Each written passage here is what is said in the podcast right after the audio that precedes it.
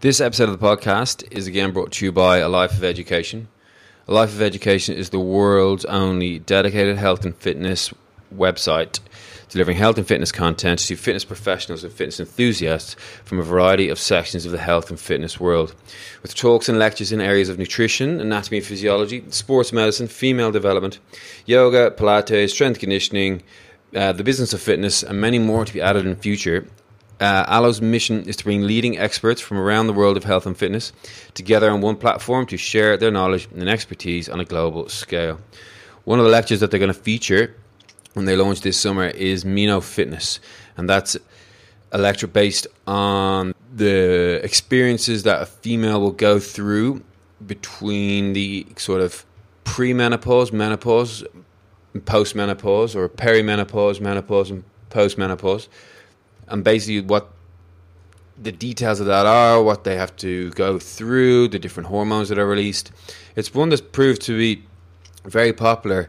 Um, people asking a lot of questions about it.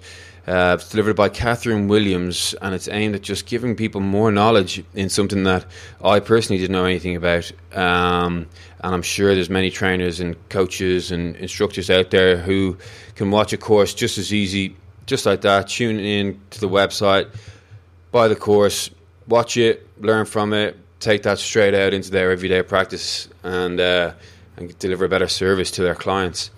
This episode of the podcast is with the guys from Desert Barbell. Desert Barbell is a powerlifting club that was set up a couple of years ago in Dubai, and they've uh, really gone for it now in the last 12 months. So, with Patrik and Marco, um, and Patrik is a experienced powerlifter from Sweden who competes in the masters, kind of one of the masters categories. Um, and they just came in to talk to us a lot about the powerlifting world in Dubai.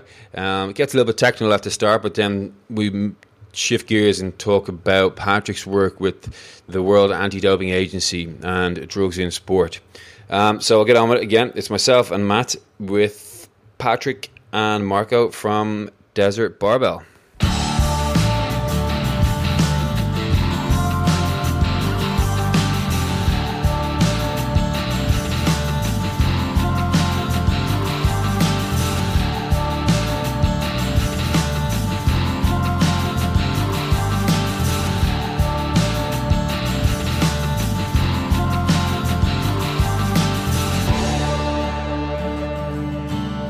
Back again. And it's myself, I'm Matt, and we're with uh, Marco and Patrik from Desert Barbell. Say hello, gents. Hey. Hello. So we were introduced to you guys. We knew about you guys for quite a while. We did. Uh, you were telling us just before your first week in Dubai.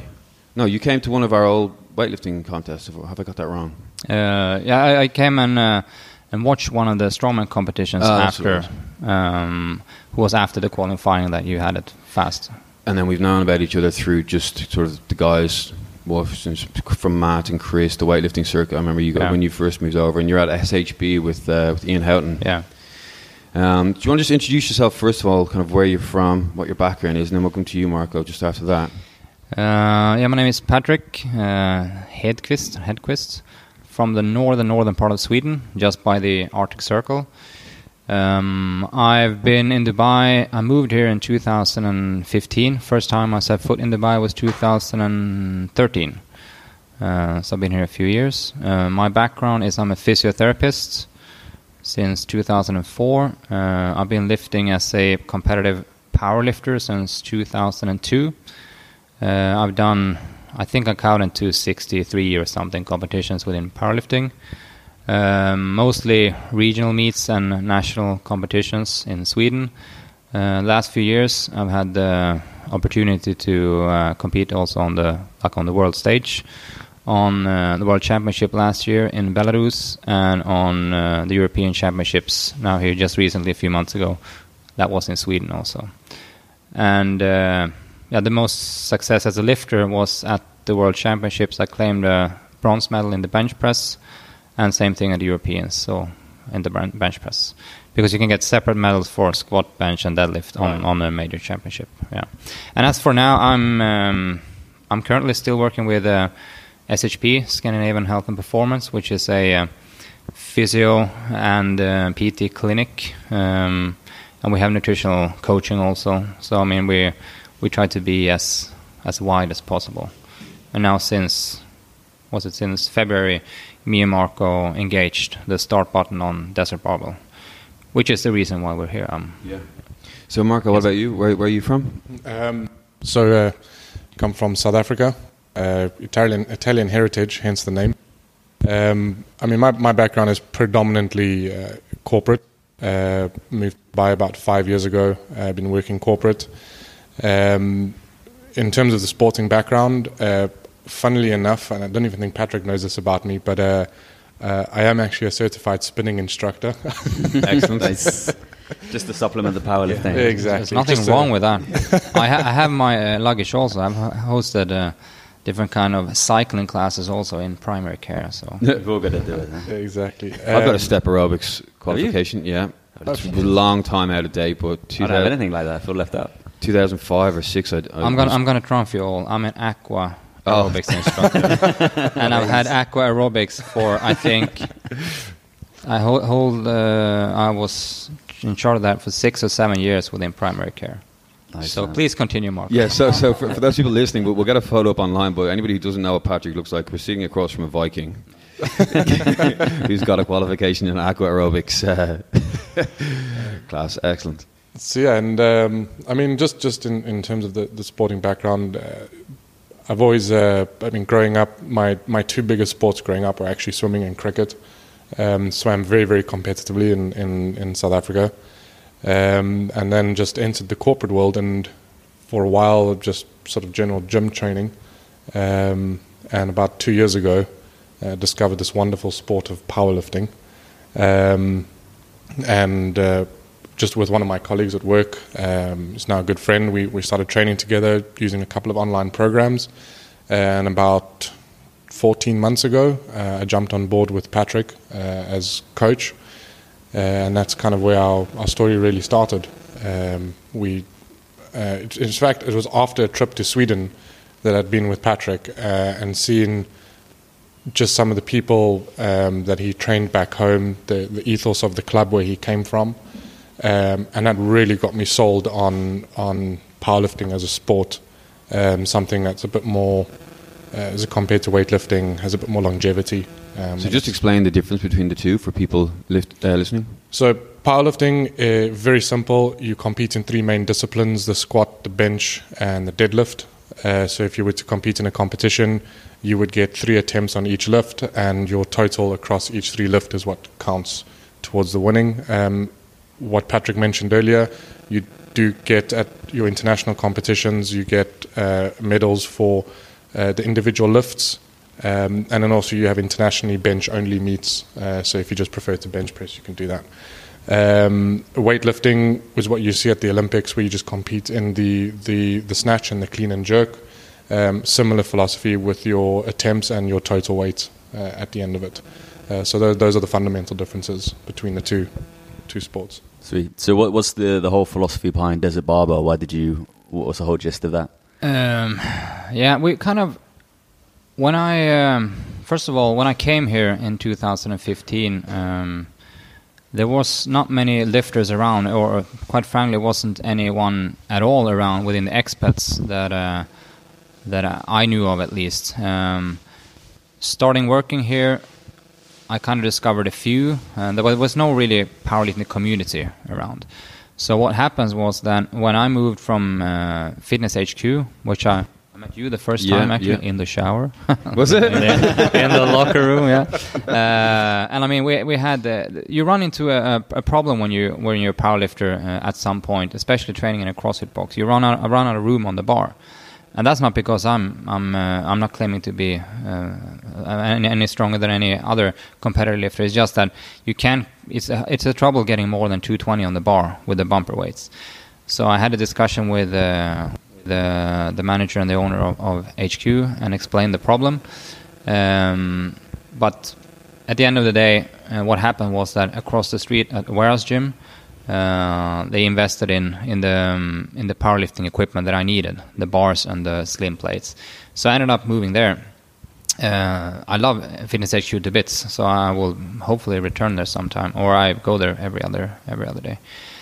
Um, So you Um, had 50 kilo plates, was it? Is that with your? No, we have 25s or 20s, but they're a lot slimmer. Okay. Yeah, the like a CrossFit uh, bumper is probably like eight nine centimeters wide, whereas the same weight on a powerlifting bar is like 18 millimeters or something. Yeah. You can extend the barbells out as well, though, right? You get like some extra large ones. Uh, no, that not in the not in the IPF. The IPF has the conventional size bars, Right. Uh, and if you have the slim plates, you have room enough for more than 600 kgs. So, Fair enough. That's so the it's, uh, 600 kilos. Yeah, yeah, it's um, it's enough. Yeah.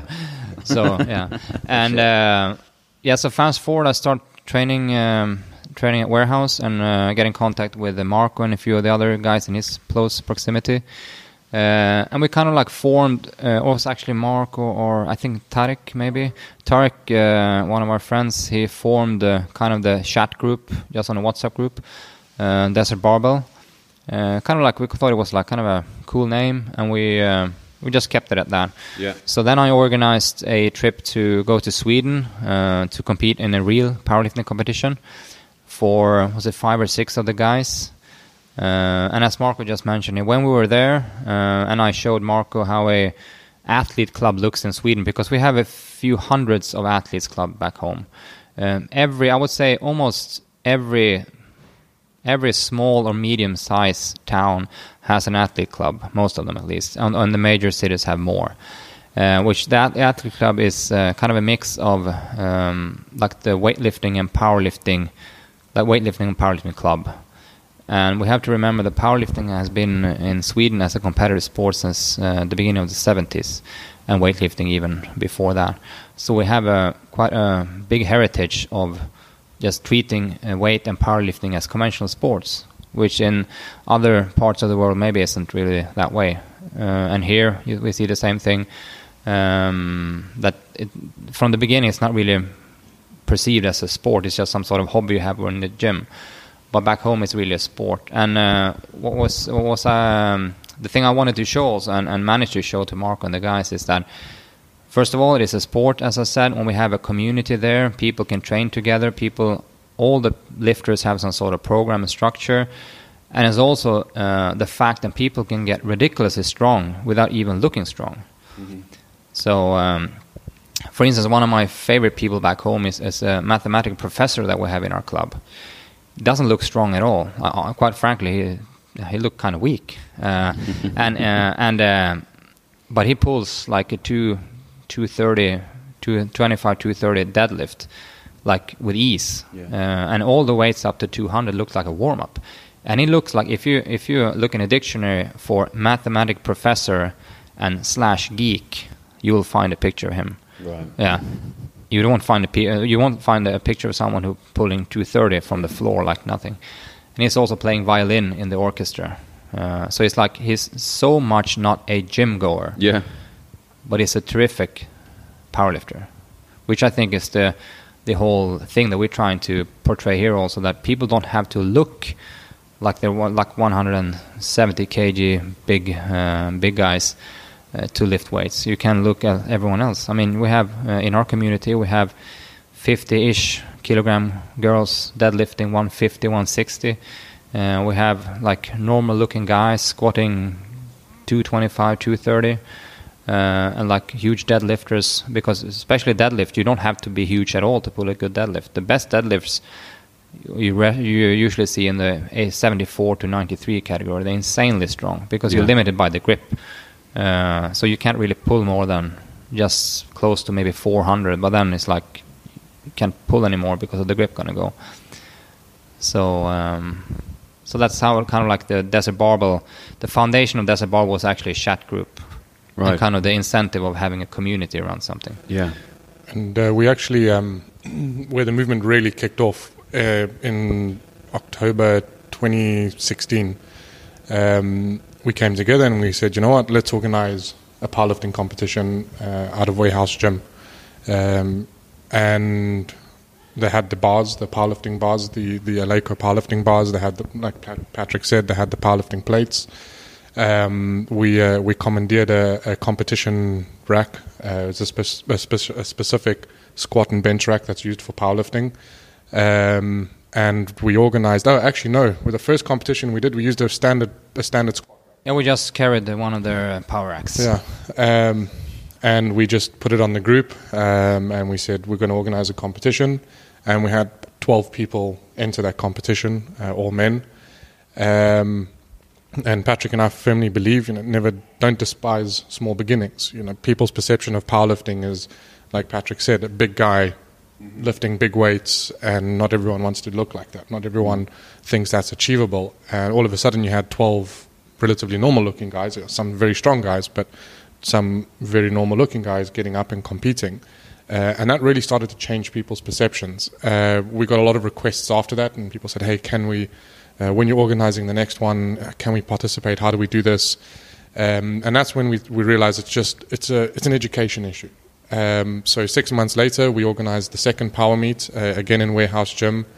Um, we had around 18 people compete in that one, uh, and then six months later, we did the, uh, the third power meet.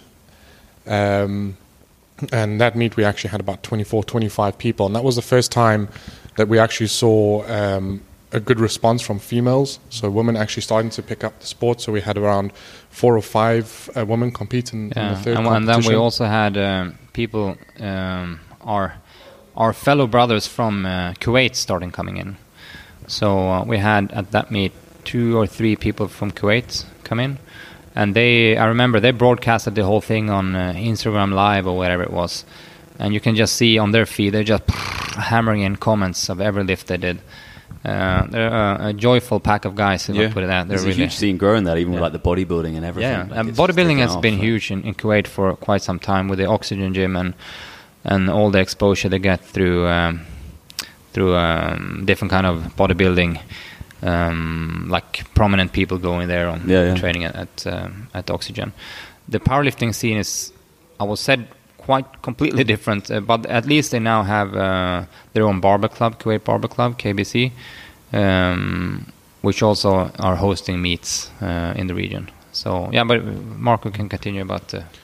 So yeah, and then uh, last uh, this last April now, um, we host the, the we had the fourth power meet, um, and you know something that if you remember started as a as a community effort just to say, hey, you know, you're all training. There's no competitions. Let's organize a competition for you. Um, Twelve people, and the, the the last meet we did, um, we partnered up with a group called uh, Uplift.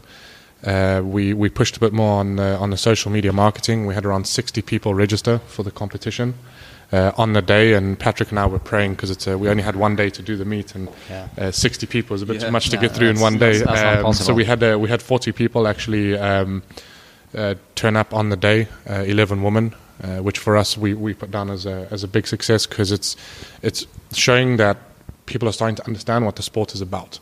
Um, we had a guy. The, the guy who actually won the competition was a guy called Khalifa out of uh, Oman, a very promising young lifter.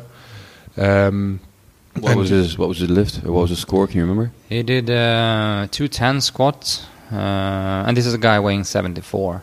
Right. Yeah, so he did 210 squats. I can't remember the bench, 120, 125. five something. Yeah. And then deadlift, he was, Yeah. I think he did 220 or something like that. Then no, he it was big. He had a big deadlift. He did 240 or 245. Yeah, he tried for a super good deadlift because uh, he he wanted to go somewhere in between, but he, he got a little bit confused by the rules. so I know he, his coach was mad at me only for a few seconds, but I think he had a good deadlift. He has a good deadlift, so two thirty maybe something like that. Yeah. And what's what's like the, the range of scores you get? So like, what's the, the lowest? Because I think one of the biggest barriers to people competing in these sorts of things is like we're not I strong enough think to I think the, the most important thing is that, is that once people stop focusing, a lot of the questions we get is, oh, how do we win? And it, it shouldn't be about that, Yeah. right? Everyone is on their own individual strength journey. Yeah. I mean, we get some people, some girls come, uh, some even some guys, and you know, they're benching maybe 20, 30, 40 kilograms. Sure. Um, and we try and talk to people and tell people it's not about coming in and winning. All right, it's about coming in and setting a benchmark, setting a standard for yourself that you're going to progress and beat the next time you compete. Yeah, Yeah. I, I, I usually say that uh, when people ask that, what's the what's the lowest weight? Yeah, the lowest weight you can do in bench is 20 kilograms. That was the bar weight. Sure. Um, because the difference here between a, uh, like the conventional fitness scene or any kind of physique oriented uh, competition is that you don't really want to be a beginner. You don't really want to st- stand on the stage in front of 250 people if you're pale and fat, right? Yeah. Uh, you will look either insane or like in some way like as kind of a, a joke or something. But in the lifting scene, there's no problem at all. I mean, I see this every time back home in our competitions where maybe we have 60, 70 people on a competition. And in my region, we have the benefit of having world class lifters. So sometimes you see a world class result, you can, can see close to a world record, but you also see people that's squatting 75 kgs. Yeah. So we have the range from maybe even in the same weight category, you can have a squat on 75, you can have one on 275. And people are as supportive to the 75 as to the 275 uh, kilograms because we're adults, so we talk kilograms, not pounds.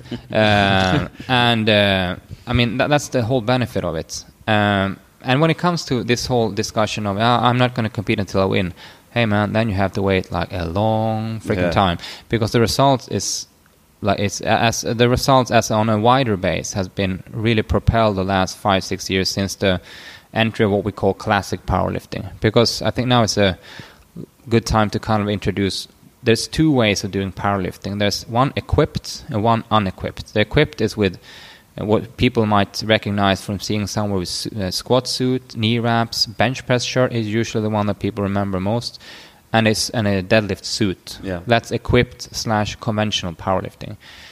What has started like the last 10 15 years is what we call classic lift and that's only with knee sleeves and belt.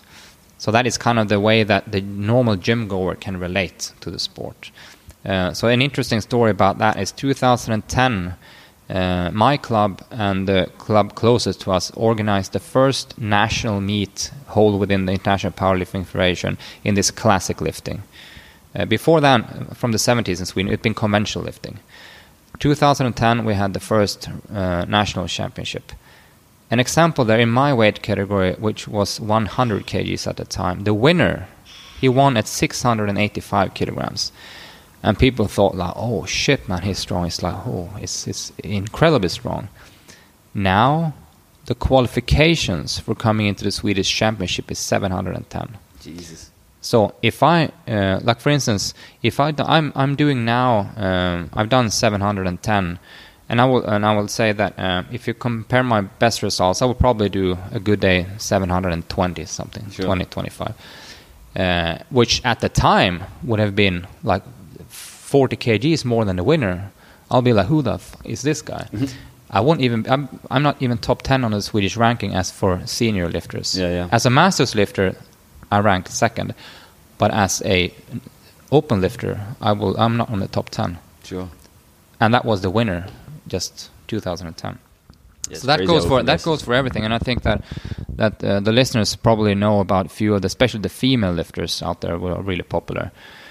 And the the level of uh, quality on the female lifting has gone through the roof and up over and across another roof, and on top of that another roof, because they're so they're so strong. It's absolutely incredible. I just yesterday saw one of the 84 kg lifters from the US. Uh, she squatted 225 or 227. Wow. Jesus. Yeah. That's crazy. Yeah, it is crazy. Yeah. Yeah, but uh, that's that's also show what happens when a sport's uh, going from being obscure corner. You have uh, a couple of hundred people doing it, and now you have tens of thousands of doing it. What do you think has made that big difference? Uh, it's two things. It's spelled CrossFit and Instagram Right. because it's not this this sport back home in Sweden. We have uh, the national championship broadcast on state television, and that people might think, oh, that that's that's a big thing. Yeah, it is a super big thing, but that doesn't attract people every single day. Instagram and CrossFit, hundred percent. That's what those those are the two biggest uh, things that we can thank or whatever. Because you have, in CrossFit you have a huge amount of people coming in, learning that you can do uh, barbell work and not be super huge. You can do all kinds of uh, crazy weights with a barbell without looking like a massive bodybuilder. Uh, and uh, and also the benefit that you have a lot of girls coming in. And you uh, look at the the CrossFit scene. The most popular profiles are girls. Mm-hmm. So then they have other girls looking at these girls thinking, oh shit, man, I'm going to lift weights. But then when you come to CrossFit, they're very CrossFit is a very high skilled thing, right? As in, it's you have to be high skilled at 50 different things. You need to be able to walk on hands, swim, run, weightlifting, whatever kind, and double unders and whatever. Uh, so you'll have a lot of people entering that and feel like I have so much capacity more than this. I can't really get it up because I can't freaking stand on my hands. But they go, yeah, you know, you can stand still and lift also because I see you have a super good lifting capacity. Okay, Yeah. can you? So you can go to that also. I think a couple of things. So the, the what we call the birth of classic powerlifting, what Patrik was saying, making the sport more relatable to Yeah. what would be a regular gym goer. Um, all of a sudden, you don't need all this fancy equipment that's quite complex to understand and maybe difficult to use. You're just talking about throwing on some knee sleeves and a, and a and a powerlifting belt. Which the only difference between a powerlifting belt and a weightlifting belt is the thickness. Um, So what's the, what's the difference in the thickness? So the powerlifting belt would be a, a bit it, it within the IPF regulations, but it would tend to be a bit a bit wider around the waist. Uh, the whole point is just to just give you a bit more mid back uh, support in the heavier lifts, uh, in, the, in the deadlift and the, and the squat.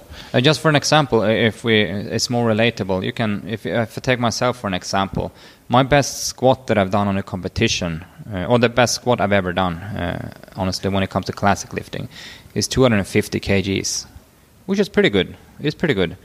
Uh, the best squat I've ever done uh, with suits and wraps, that's not on a meet, but that's on a training, is 320.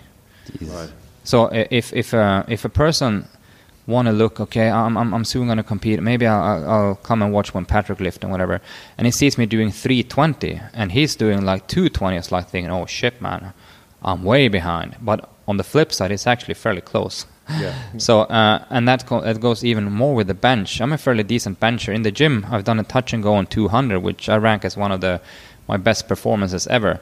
With the bench press shirt in the training uh, session, I've done more than 270, 277 actually. And a touch and go is bar down to your chest Yeah. and then So, back up. Yeah. On competition, I've done uh, 187, but that's not remotely close to what I've done with shirt. On the last nationals I competed with shirt was which was now 100 years ago.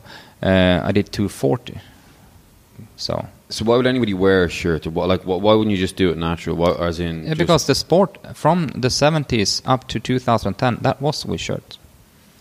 that was just the nature of it. That's just Yeah. where people Yeah. competed with. Yeah. Yeah, there was uh, there wasn't anything else. Uh, that that was, um, but the thing was back in 2007, eight, people starting to uh, like ask for it because up until then people didn't ask for it.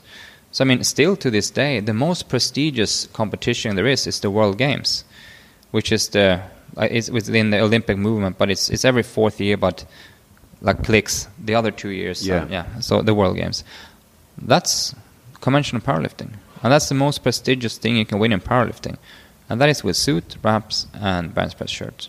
So that's how it's been since the 70s, and that's how it's probably going to be a few more years. But we see now that with the rise of the classic lifting and the popularity it gains on social media, and we have the World Championship coming up here in a few weeks in uh, in Calgary, in Canada, and they're estimating more than a thousand lifters on that competition.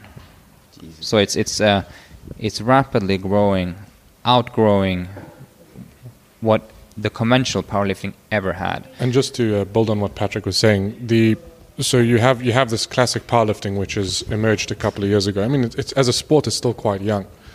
Um, but what that did is it found it found a, a, a middle ground between I enjoy the strength element of CrossFit, Yeah. but I don't enjoy the technical aspect.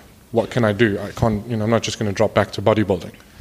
Um, and what we call conventional or equipped lifting is maybe a bit too extreme. Or you have people who do bodybuilding and think, well, actually, I'm, I'm quite strong. Where do I progress to next? If I don't want to pursue bodybuilding, but maybe I want to pursue the strength elements, and that's that's where classic powerlifting really finds its fit. So you see, um, and even if you if you follow a lot of the top um, powerlifters from the US, for example, you'll see a lot of them come from a natural bodybuilding background, and now all of a sudden they are elite powerlifters. Uh, just bring that strength foundation with them, uh, and concentrate on the three lifts. Um, and likewise, you see a lot of CrossFitters moving and saying, well, um, you know, talk about weightlifting. Um, weightlifting, as a, a professional weightlifting athlete, you have a ceiling. There's only so long you can do that sport. The technical elements of it take the strain on the body, on the back, on the shoulders. So the fallback is powerlifting. Yeah. The other thing that classic powerlifting does then, it's the ease of entry into the sport. I picked up powerlifting when I was 28, and I, as of as of January, um, you know, I went from the from when I first first started lifting, um, and I was talking to Patrik about this other day. Um, to get a baseline, we just you know went in and said, okay, well, let's figure out what my max squat is, my max be- bench press, my max deadlift, um, and I could barely squat 120 kilograms. Uh, I could bench um, 100, uh, and I could deadlift uh, just just just 160, 170.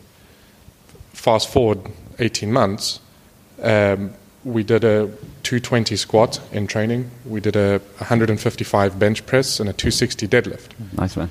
Um, and that's just down, it's just training. And, and it's not anything special that I'm doing, it's just principles Yeah. that have been around for a long time. And you even see it, you go to world championships and you see guys that are 50, 60 plus getting onto the stage. You see people, so you see, you see a full range of, of age groups. Yeah, it's funny you Um, say that. There's actually a video I watched this morning. It was this 80 year old who's they've had to create a new weight uh, age category just for her, but she started lifting when she was 74. Yeah. And now she's there, and she, shit, she was like benching Yeah, she's like an 50 M. kilos. Uh, over, over 80, you'll be an M5 lifter. So you have Masters 1, which I am, It's between 40 and 50. And then you have M2, 50 to 60. And then M3, 60 to 70. And you have 70 to 80, Yeah. M4. And usually it stops there. And then you have, then probably then 80 to 90 will be an M5. And uh, exactly as Marco said, the. Uh, the level of lifting you see from especially people like in their early 40s uh, early and late 40s uh, is some of them are the best lifters in the world uh, for instance the two of the girls that are um, like are the best lifters in the 50 52 category they're over 40 Yeah. I have uh, one of the guys back home in my class, uh, one of five class. He's 46 years old. He pulled a 340. Yeah, he pulled a three uh, 335 deadlift uh, on the last uh, um, Europeans, but he pulled 340 on a on a regular competition just Yeah. before that, and he's 46 years old. Yeah, I always remember an article uh, that Stuart McGill published where he was saying that he had one client. He was, uh, I think, he was a masters powerlifter as well, but he just competed in the deadlift, and he was saying he's he's got the best like lower back he's ever seen of like a sixty year old. You know. Yeah, that's also interesting. Now, when you when you say deadlift, we have also um, because we talked before here, we talked about uh, the research about the muscle fiber and the muscle, uh, how the muscles looks uh, on on lifters. But we also do um, a lot of uh, research on deadlift training for rehabbing of um, of spinal injuries or Right. spinal um, like lower back pain. And that's also a, a very good friend of mine who has done his master thesis on that. And he created now, I think, four or five articles out on PubMed uh, that have been uh, been uh, produced in uh, different kind of really high established uh, literature about deadlifts as goes to rehabbing of back. Yeah, so I mean the the um, amount of research that now coming up around our uh, let's call them our movements it's a totally different scene than only a few years ago. And as as Stuart McGill says, I think a lot of the listeners also know about him. And like us as trainers and me as a physio, I knew about Stuart McGill for like pretty much 15 years. Yeah. But just the last few years, he come across to the mainstream scene uh, as one of the probably the best. Um, the best, um, yeah, he called the back fit expert. Like he's, Yeah, uh, sure. he's a, he's a really pro when it comes to that and he's highly, highly respe- respected from pretty much everyone. Um, and I mean, he re- he really highlights the benefit of doing training, like doing strength training. There's no better way to treat um, a lower back pain than training. Yeah, that's how I got into Yeah. deadlifting when I Yeah. first got in the gym. I have like minor scoliosis and Yeah. I used to suffer with back pain all the time until I started Yeah. putting on some serious weight on the bar and going for like five, sort of six reps and things. Yeah. So, yeah, for sure.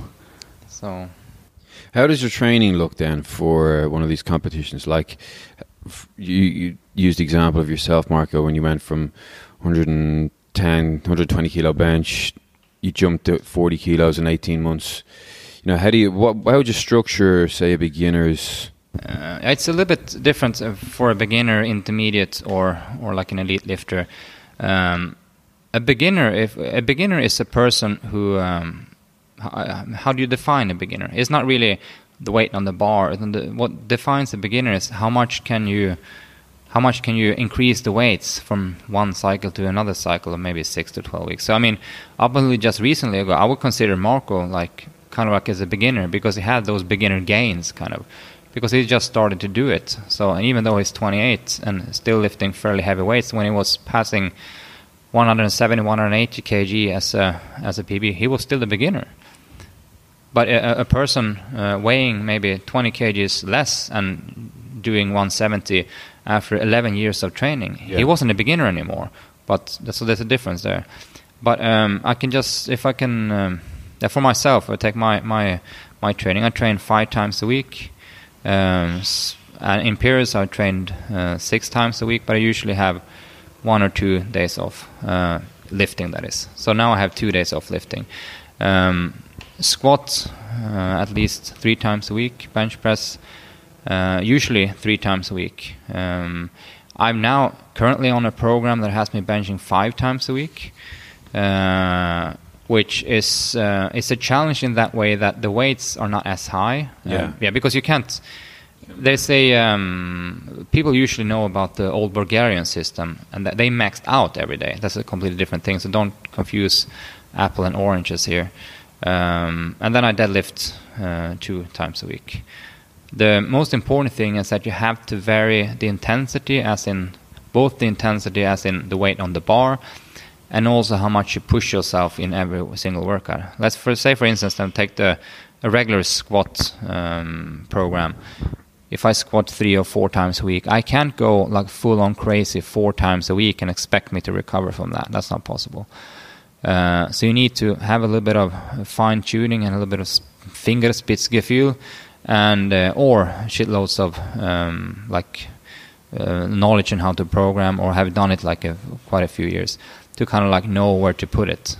So you're moving with different kind of qualities on not every every other session, but at least two of the session will be completely different. Maybe you work more on technique, maybe you work more on like acceleration, maybe you work more on, more on position, right? So you can, uh, but uh, as of a regular training regime, I will say that squatting at least two three times a week, benching at least three times a week, and um, deadlifting two or three times a week. That's and why do you put the emphasis over the squat rather than the deadlift? Say? Uh, yeah, that, that, mostly because they're very much alike. Uh, the only thing is uh, because if you look at a squat from the side and you take a snapshot in the bottom position and then you take exactly the same snapshot of a deadlift in the bottom position, they look almost the same. Sure. The the only difference of that is that you have the bar in front of you and holding in your hands.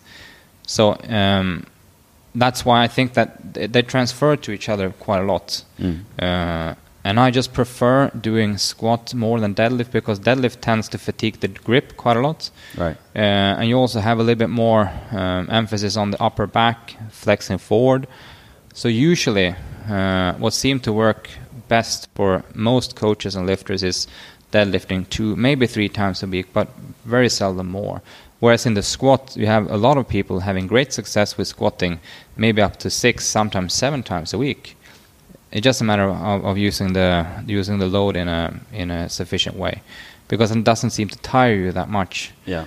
Uh, but you can for sure if you you can split it also and doing three and three.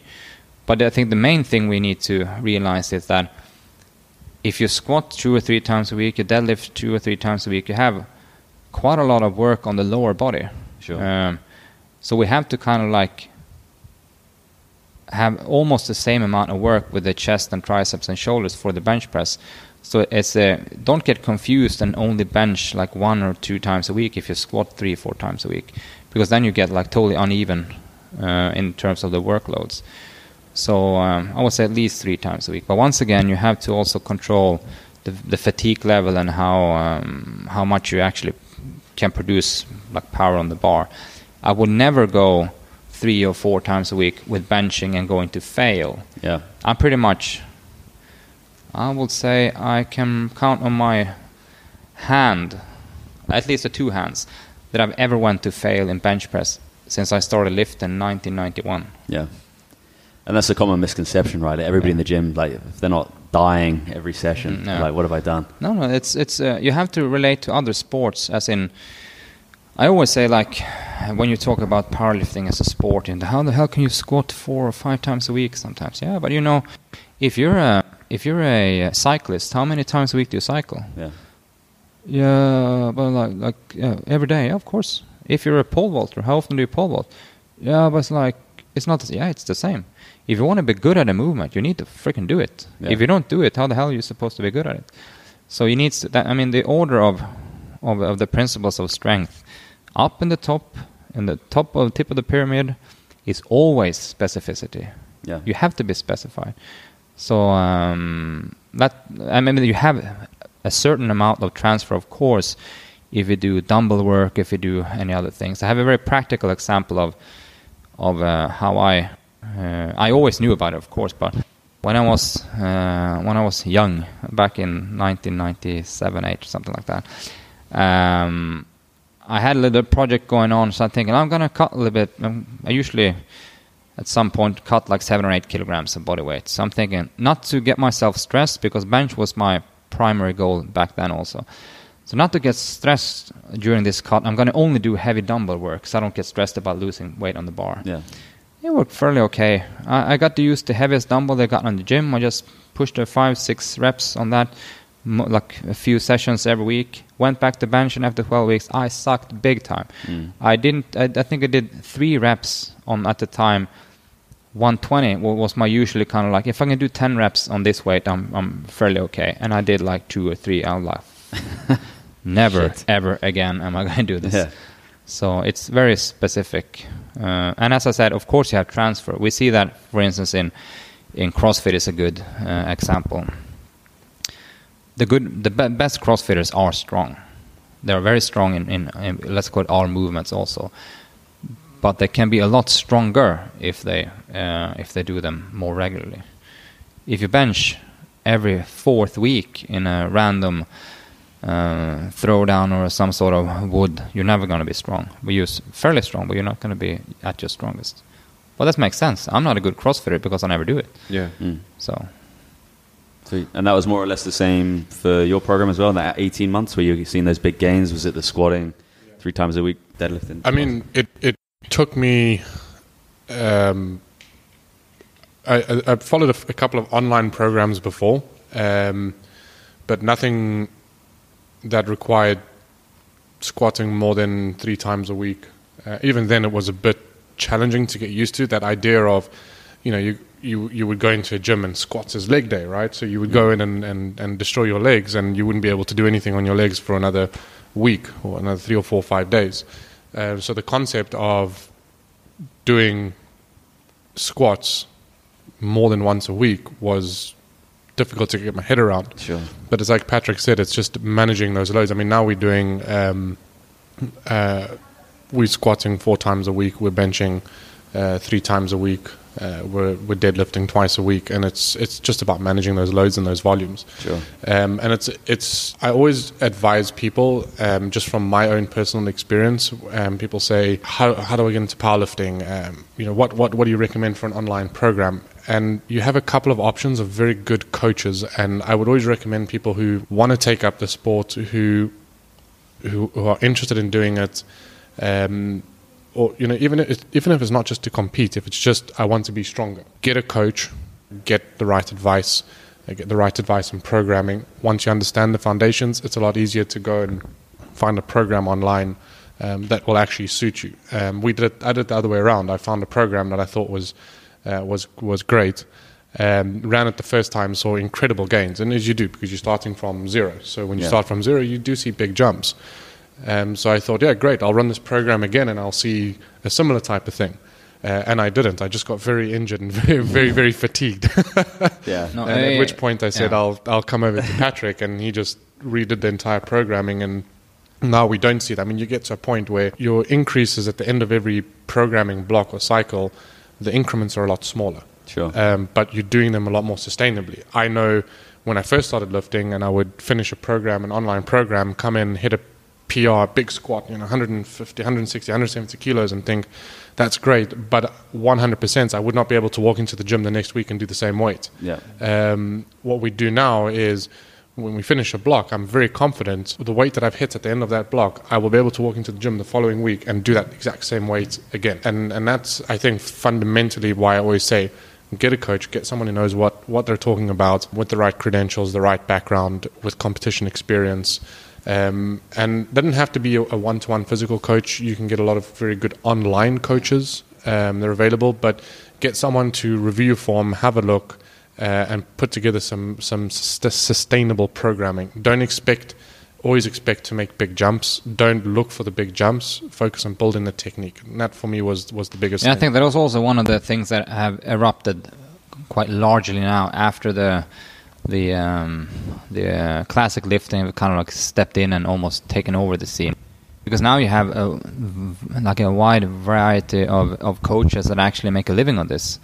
Um, and some of them are really really high end we didn't see that 10 15 years ago. It was a few uh, well-known coaches, but none of them was available online. And those who was was like on a crappy website you need to Yeah. hack into or something like that. There's a lot of exclusivity to some as well. Like it's Yeah. that kind of whole West Bar, like West Side Yeah. Barbell stuff, where it's like you don't come in here unless you're really fucking strong. you Yeah, know? there's almost so- like a Mm. you've got to earn your right to kind of get into some of these. Yeah. Uh, and I mean, and I mean now, uh, just if we just relate to a few of the people that we're we're having our close proximity, uh, two of the best lifters and coaches who ever stepped on this earth is uh, Bryce Lewis and Mike Tuchscherer, uh, which also supplies people with uh, online programming. Mm.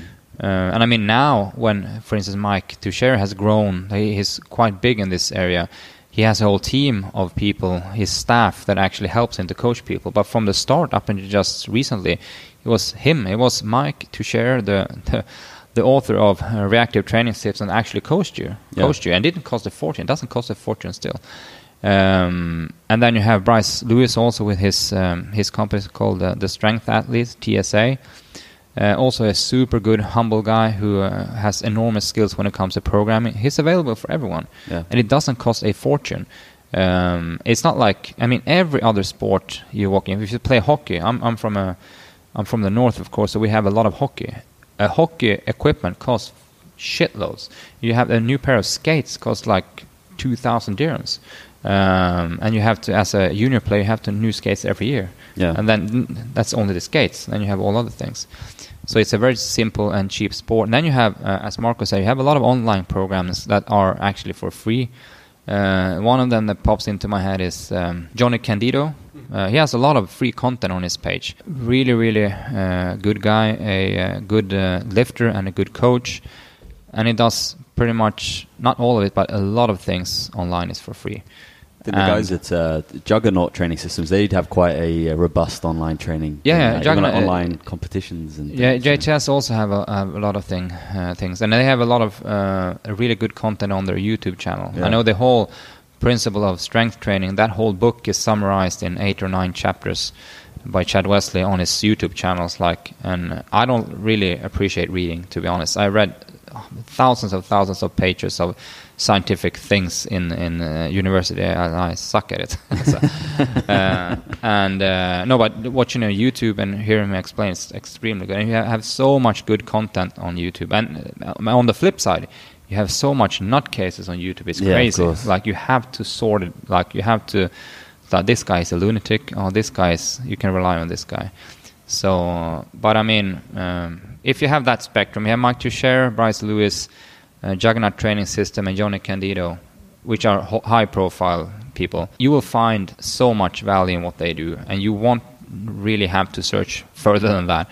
Uh, in our, we collaborate uh, with as a bar. We collaborate with Alexander Eriksson, which is I would rate him as the best powerlifting coach we have in Sweden since the dawn of time. Uh, he's also a young lifter. Uh, he's been winning the European Championship as a junior six six, six years in a row. Uh, and he's an extremely good coach and also provides the service of online training, right? It doesn't cost a fortune at all. And um, he's also, I mean, extremely high end. And once again, 10 years ago, we didn't have that. He's uh, Alexander Eriksson is he's 23 years old. Uh, he's got six uh, European or world uh, championship medals as an athlete. Very very accomplished. But as a coach, he's got And now more than was- 60 medals. now. Yeah, as a coach at 23, he's got 60 over 60 medals Jesus. at Europeans or World Championship Yeah. level. And that is still now when the competition is actually growing and growing and growing. He just harvests in medals like he's picking fruit. What do you th- What do you think it is about Scandinavian populations that made s- them so much strong and dedicated to the pursuit of strength? I had we had Ian Houghton on the podcast maybe nine months ago. Mm. I spoke to him about it. But what's your take on it? Uh, first of all, we have to also flip the coin because it's um, the general perception is that Russians are the strongest people alive, like Northern Europeans are the strongest people alive. Yeah, okay, maybe so. But if you look at the actual, facts, as in how, who has the world records and who has the most medals, is in the U.S. So it's actually not really true. But however, that being said, we have a big kind of legacy of uh, wanting to pursue strength. So if we just, we're, we, I'm not telling you that we're bad or anything, we're good at it. And it's because we take the sports seriously already from the start. As I mentioned, we have had powerlifting as a sport in Sweden since like the the early 70s. I would say um, because Marco mentioned here that a lot of the lifters from the US, especially coming out of a like natural bodybuilding or some sort of physique competition, back home um, the bodybuilding scene and the physique scene isn't that big as it is in the US. It's it's radically growing, especially on the female side now. But especially uh, if I look upon all the lifters that I've trained throughout the years and the lifters that actually have become world class in Sweden. It's wrestlers, especially like uh, girls that have deal with horses. It's not they not they don't come out of the fitness community at all. They come from the sports community, which in my book is a completely different one. Because if I put it this way, if I get a bodybuilder that I need uh, that I want that I um, sign up to train, it's kind of like you need to deprogram them for a while, Mhm. so they actually understand that you're not going to supposed to feel the bench press in your in your chest. It's a movement.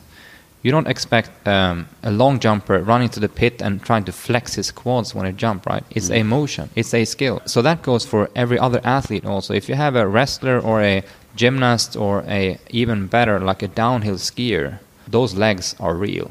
They don't go around in the downhill skiing like in 140 kilometers an hour and thinking about flexing their quads. They die like that. Yeah. So they, it's about a skill. Same thing in squat. If you take one of those people and put them on a squat rack, they understand they're going to go up and down as fast and as powerful as they can. They don't give a shit if they flex their quads or whatever. So I think that uh, the benefit that we have in the Nordic Nordic countries is that we take it seriously as a sport, as a skill from the beginning. But that, that being said, like I think it's a little bit of a contradiction. Why this why this comes forth now is because of I think one thing is that that's the Icelandic girls and Norwegian girls in CrossFit. right? Yeah. They all over the place. The David's daughter Uh, girls. The daughters. Some of the daughter. everywhere, yeah.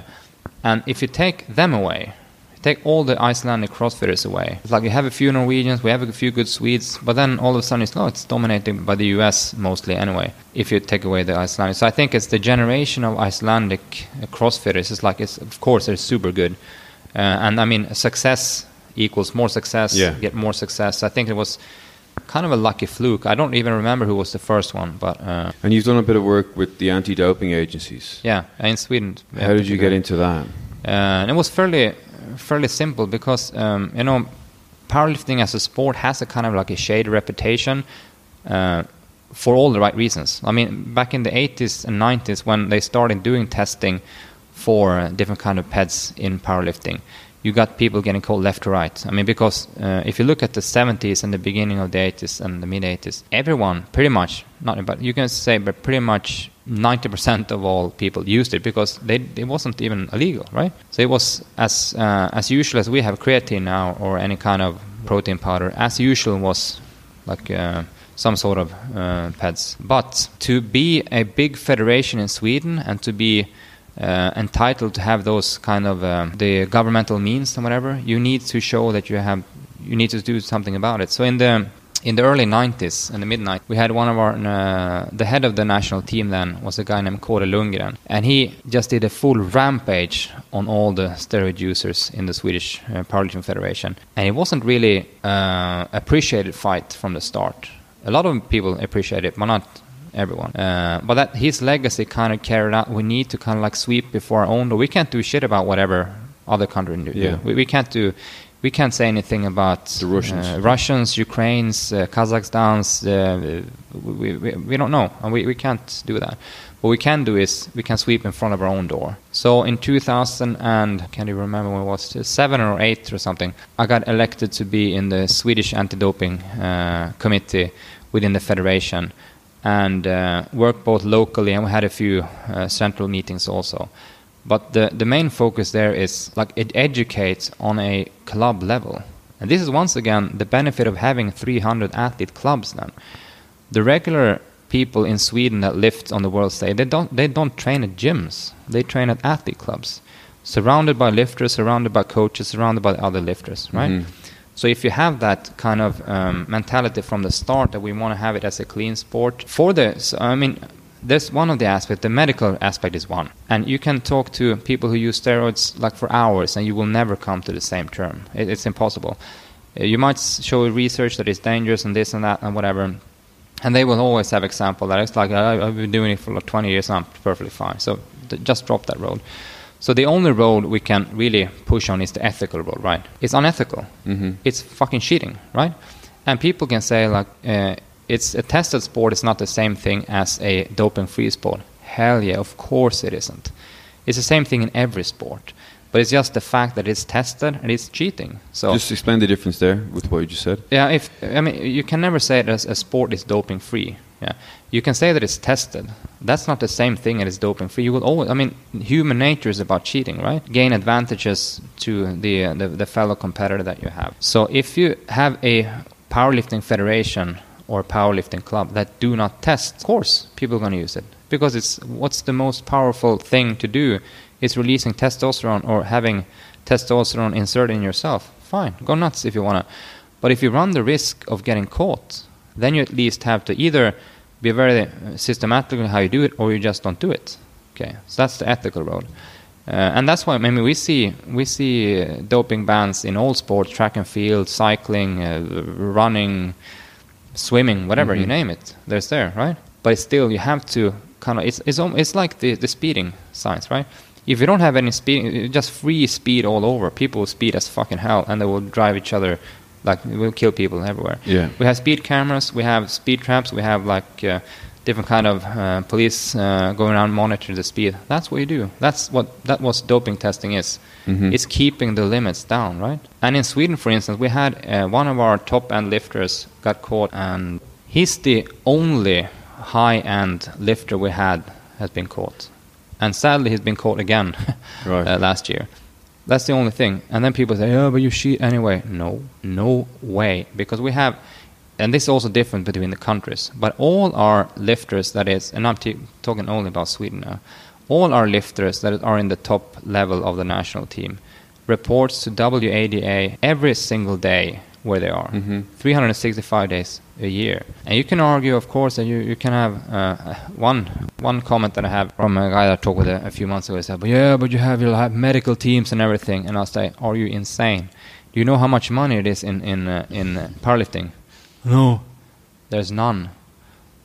We don't have a single athlete ever affording a medical team. Are you crazy? It's not like cycling, whatever. Yeah. You have a whole staff of people, like you have, have bags of whatever uh, kind of uh, things you, you you flush in the system, regardless if they're if they're um, allowed or not. No, they, it doesn't exist in powerlifting. I would say gladly it doesn't exist yet because Yeah. there's one thing that could change all that is that if we get into Olympic Games, which is why I'm a little bit split if I actually want us to be in the Olympic Games or not. Because as soon as it becomes an Olympic sport, it comes it generates a lot more cash. Yeah.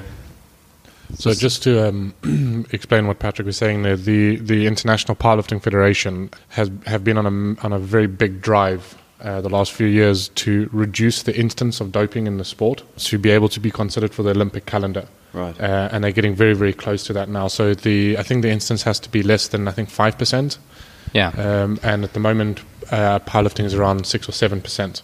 Um, so they're very, very close to that threshold. Cleaning, basically, just cleaning up the sport. Does doping happen? Of course, it happens in every sport.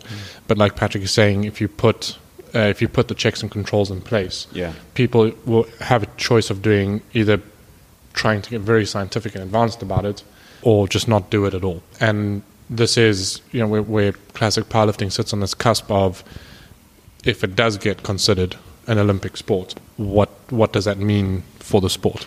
Um, I mean, I mean, I'm- I'm pretty sure you've seen Icarus, right? Yeah. Um, and I mean, uh, probably all the listeners or many of them have seen it also. And it kind of gives you the idea, like, if you think that it's, uh, I mean, there will be. A, let's put it this way. I think there's only one possible circumstance, and you can get away with what they did there, and that is if you do something in, uh, like, in some sort of, like in this case, in Russia, when you have like the state very much involved. Yeah. I think, quite frankly, now since this came up, I don't think they're going to do it again. I think I don't think it's really possible. Um, and I know, for instance, in, in the states, the uh, USAPL, they really, really, really, really go after their lifters to um, to to uh, keep keep them clean with, with tests and stuff. And the the thing in US also, they have different federations. They have a couple of other federations that actually don't do testing. So if a lifter have the urge or willingness to want to have any sort of PEDs, you can compete for them. Yeah. just fine. And they don't run in, in the risk of having any tests done. So, but Well- at once again, I mean, just to state that drug tested is not drug free. That's uh, that's an that's totally impossible. But we have to, out of ethical reasons, do what we can, right? And and as you know here also, because you've been around in Dubai for a few years, Mhm. you know the the amount of of uh, steroid use among the like the regular gym goer is fairly high. It's Yeah. like it's quite scary, and the contradiction for them becomes like if you can have a let's put it this way, you can have a, a, a juiced up guy not particularly strong, Yeah. but on the flip side of that, you can have a clean guy being super strong. So being on steroids doesn't automatically make you stronger. It's still a skill. So Yeah. you can you can you need to master the movement. Yeah. So it's it's more about that. That's that's why a clean athlete, like a, a non-doped athlete, can beat a doped athlete if the clean athlete is better technical Yeah. and trained more sufficient.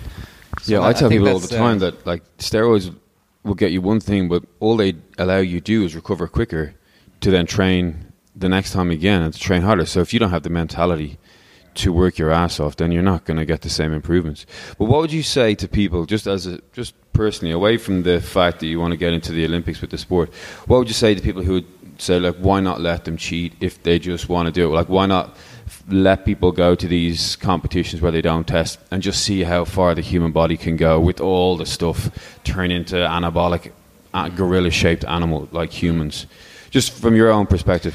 No, I mean, I, if you asked me five years ago, I would be sitting here with a rant and uh, having fire out of my mouth for 45 minutes. But uh, I come to the point that I, I can't, if they want to do it, please do so. But don't come around like trying to measure yourself against me or the people that I Yeah, train. sure. Uh, and another thing that is very logical if you, if you flip it that way. If you say, "But let all steroids free uh, in all sports because it's not it's not going to be it's not going to be uh, manageable anyway." Okay, it's very simple. If you're if I'm not a parent, but if you have a parent in front of you, okay, good. When are you going to let your son uh, get injections? Then is it when you're 12 or they're 11 or where does that border go? Because somewhere you need to start injecting, right? So if you let every sport free of anabolics, you need to because you're always going to have that guy on the block that oh ma, he's dad, he's giving his steroids when he's eight years old. Dad, can I have steroids? I'm seven years old now. I see. Yeah. So it's not you can't fucking do that. yeah. It's not possible. It has to be as the tax system. If you want to cheat on your tax, please go ahead, but you face the possibility of getting caught, right? Yeah. Same thing with steroids and PEDs. Please go ahead, do steroids if you wanna, but you're running the risk of getting caught and being officially hanged out and looked at as a cheater. Okay, that works well with parents at least. Like when, so when is your son gonna start doping them? It's like Yeah. Because are we going to have a, all of a sudden an age limit? So under the age of 18, you're not going to be able to. Okay, don't you think people are going to cheat? Will that start when they're 16? Of course. Yeah. So it, it's not possible. We have to. There's only one way we can go, and that is we're gonna ban the hell out of it. It cannot be used on competitions. It cannot be used in the Olympics. It cannot be used in that. People are gonna do it anyway. But if we have the incentive that no one can do it because if they get caught, they get fucking fired. That has to be the way. Unfortunately, in lifting, it, it, it's you have that slip hole that you can kind of like compete in federations that do not test. So it's a little bit split sword here to what I previously just said because that gives people the advantage or the people the mindset that they can correlate and see okay this group of guys are clearly on steroids because they're never tested these guys claim to be tested but they're all they should, they're almost as strong and nowadays all of a sudden they're stronger Right. so these guys if you ask these guys over here they will have only one answer they're on steroids too okay Yeah. but if you take a step back analyze how do these guys train how Yeah. do these guys train it's fairly clear only with, with, with only look at social media. You see, and this is a claim I probably have to eat up later, but this group of lifters here don't train as good as this one. Yeah, that's I would. They and don't have the same technique. I would follow the same Yeah. mindset on that as well. Yeah, they do not, because we have to look at it. How does other sports do? You research the hell out of it. You have like different content. You do screening programs. You do uh, movement analysis. You do like your your nutrition is like m- monitorized like crazy. You try to have every single piece of the puzzle in. So let's say you have 98 pieces in a puzzle. What did I say there? Say 100 instead. 100. And the, the, uh, the athletes here trying to get like 95% right or whatever, like cover all ends of the spectrum. These guys over here, they rely too much on the steroids. They maybe get like only 83 pieces right. Yeah. That's not enough. Because the piece of steroids is big, but it's not. Yeah. It's not. You, they cannot fill any any all the gaps. And then occasionally, of course, you have people also training right, and then when you see that's when you see like the really really high. But then uh, you also have to realize that not every person have talent for a sport. So you have that aspect also. I mean, I've been training for uh, since '91 ish, and uh, you can pretty much argue that I'm not the strongest guy in the world. You can have people training five years stronger than me on the same program. Yeah. So that I think the like there's talent. There's talent for reception reception of, of steroids, and so I mean, but it's the same thing as in everything else. And I hate, I really hate the explanation. But yeah, we have to even out the gen- the, the genetics. Well, screw that. Like you can't say that. What's that argument? Yeah, but if you have to, uh, like, not everyone has as good genetics as, as everyone else, so you can't even that out with testosterone or whatever. Like, you, know, you maybe have more testosterone than me, like gifted by nature. Why can't I take external? yeah. So it kind of like on the same level. But that's a stupid argument. If you're if you're better than me in chess, should I be use my? Can I use my Android phone when I play you then? Yeah. Like that's stupid, right? Yeah. But I think, just from my perspective, the it's a personal choice. If you want to use it, use it. But I, I look at it and I think if you want to be more sustainable long term, you know, you, you often see, and maybe I'll eat this, as Patrik said, I'll eat this later, but it's really impressive when you see a lot of these guys who are knowingly uh, on, on, on some sort of performance enhancement drugs. You, it's really impressive to see them lift the weights that they do sometimes, but you also see them more frequently getting injured. And where's where's the longevity in that? Where's the sustainability? As a person, you want to do something, but you you you might want to do something afterwards, or you might want to do something for a longer period of time. Yeah. Um, and I think for me, that's kind of where the where I draw the line is. If your body wants to recover in a certain way, let it recover in a certain way. Don't force it to recover in another one. That's when you, you do become a lot more injury prone. And like Patrik said, you rely on, you do rely on, on the PEDs and you, you put a lot of trust in that and instead of trust in building specificity uh, or building a, a basic foundation for your training. If, if I were to choose, you know, and, and I, actually I can, I can, I can, I can attest to what Patrik's saying. So, we we went uh, as a group of us. Uh, we went to Singapore uh, last year to compete, um, and the uh, the federation that we competed under was not IPF, uh, and it was not a, a tested federation. And we rocked up there with you know four four natural athletes, and not saying everyone there was doping, but certainly a, a majority of the guys that were competing were. Um, and I, at the time, I competed at the and and so they had the under 100, uh, well, the 100 kg category, and that's where I competed. And I thought oh, I was going to get smoked. I thought, no, these guys are going to be way stronger than I am.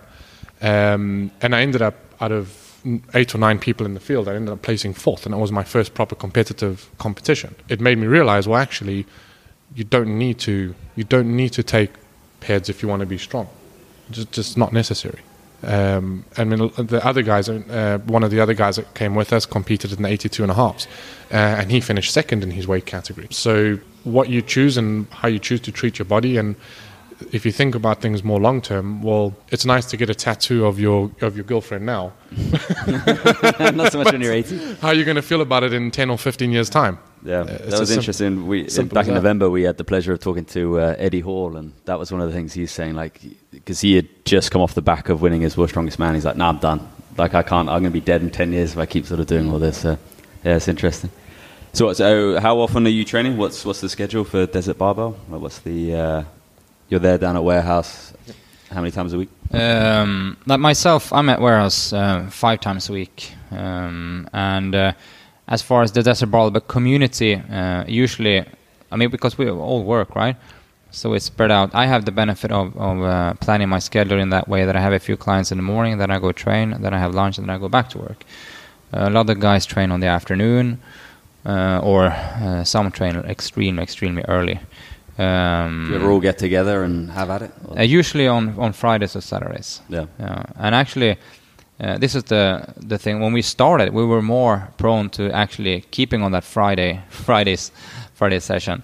Uh, now we're even more people, uh, but we have clicks of of. Uh, I mean, for instance, on usually on on Tuesdays when I train. Um, a group of the girls that I train, like we're all of a sudden like six, seven girls and me training.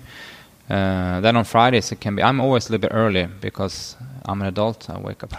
no, because I, I- I go to work really, really early on Fridays, and then I, I come and train. And uh, the younger guys seem to want to sleep a little bit longer, so I always kind of like cash in when I go away, go from there.